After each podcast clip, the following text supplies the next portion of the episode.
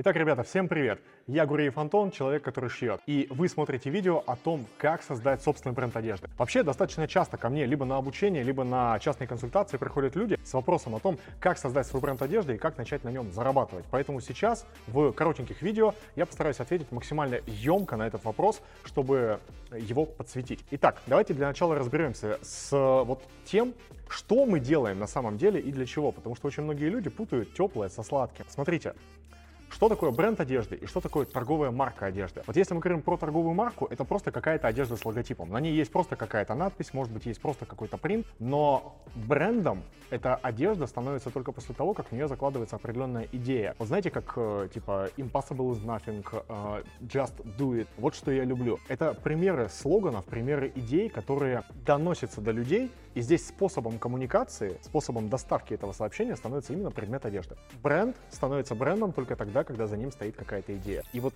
здесь, вот этот момент, его путать не надо. Хорошо это или плохо? Ну, типа, что лучше, бренд одежды или торговая марка? Это по барабану. И то, и то может приносить деньги, и то, и то бизнес. Важно только то, как вы себя ощущаете на настоящий момент, и не обманываете ли вы себя. Двигаемся дальше. Для того, чтобы начать и создать свой бренд одежды, нам нужно для начала определиться с тем, что мы будем создавать, что мы будем продавать. И здесь очень большое количество людей попадает в такую ловушку. Они начинают шить все от шуб до трусов.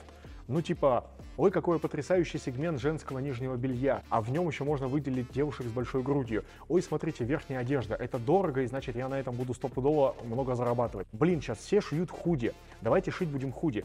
И еще какие-нибудь кардиганы или жакеты сделаем. Вот это все не принесет тебе результата. И если ты будешь э, стараться на старте своего бизнеса произвести все от шуб до трусов, то ты потом эти шубы в эти трусы и заправишь. Никакого эффекта ты не получишь и просто распылишь свое внимание и бюджет на большое количество вещей, которые нафиг никому не нужны. Поэтому, прежде чем тебе начинать какой-то бизнес, четко определись с направлением. Для того, чтобы тебе лучше определиться с направлением, очень классно помогут сервисы аналитики. Ты можешь пойти в Яндекс Вордстат и посмотреть, какие ключевые запросы наиболее часто люди ищут в поисковике. Например, там купить женский пиджак размера плюс сайз. Или ты можешь воспользоваться сервисами аналитики маркетплейсов. Там любой сервис аналитики Wildberries даст тебе информацию о том, какой товар в настоящий момент пользуется спросом. И лучше начинать свой бизнес именно с того товара, который уже сейчас востребован. Не пытаться создавать что-то новое и уникальное, чего еще нет на рынке. Вот этот момент я хотел бы отдельно осветить и немножечко раскрыть его. Если ты нашел какую-то категорию товара,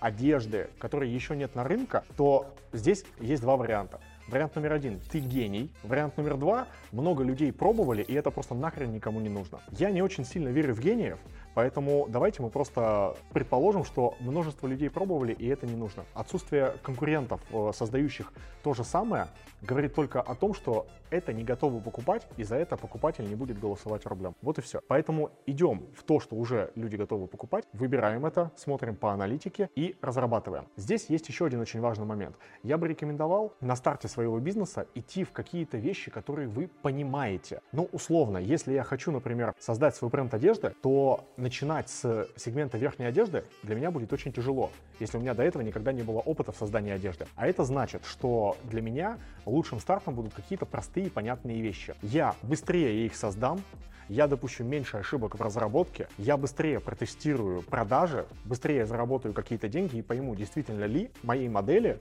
будут успешными, либо мне нужно делать что-то другое.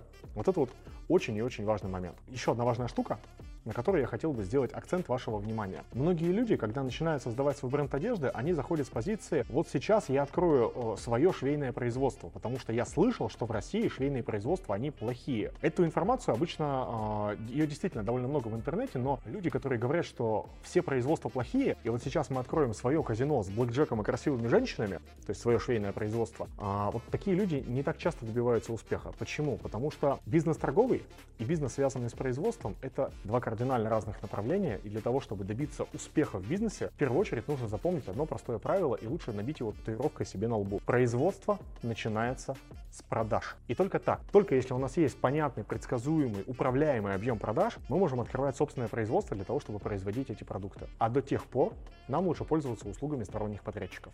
Это очень важный момент, который позволит вам сэкономить миллионы рублей и годы вашей жизни. Что же делать, когда мы определились с вами с направлением, когда мы определились с вами с тем сегментом, сегментом, в который мы хотим идти. Все очень просто. Определиться с площадкой, э, на которой мы будем продавать. На какую площадку вы идете? Комплексно существуют две площадки. Маркетплейсы и все остальное. Маркетплейсы 90% выручки э, дает Wildberries. Идем и анализируем, что происходит на Wildberries. Но для этого необходим стартовый бюджет. Идеальный бюджет для старта на маркетплейсах от 300 тысяч рублей до полутора миллионов. Если у вас мало денег, вам лучше идти через создание личного бренда в социальных сетях, показывать как раз свои смыслы, почему вы хотите заниматься одеждой, что вас вдохновляет, как вы вообще планируете развивать эту историю и показывать каждый свой шаг в формате небольшого реалити-шоу. Это позволит вам получить даже при отсутствии стартового бюджета первых э, покупателей, первые отзывы и, соответственно, потом по сарафанному радио потихонечку распространять свои изделия.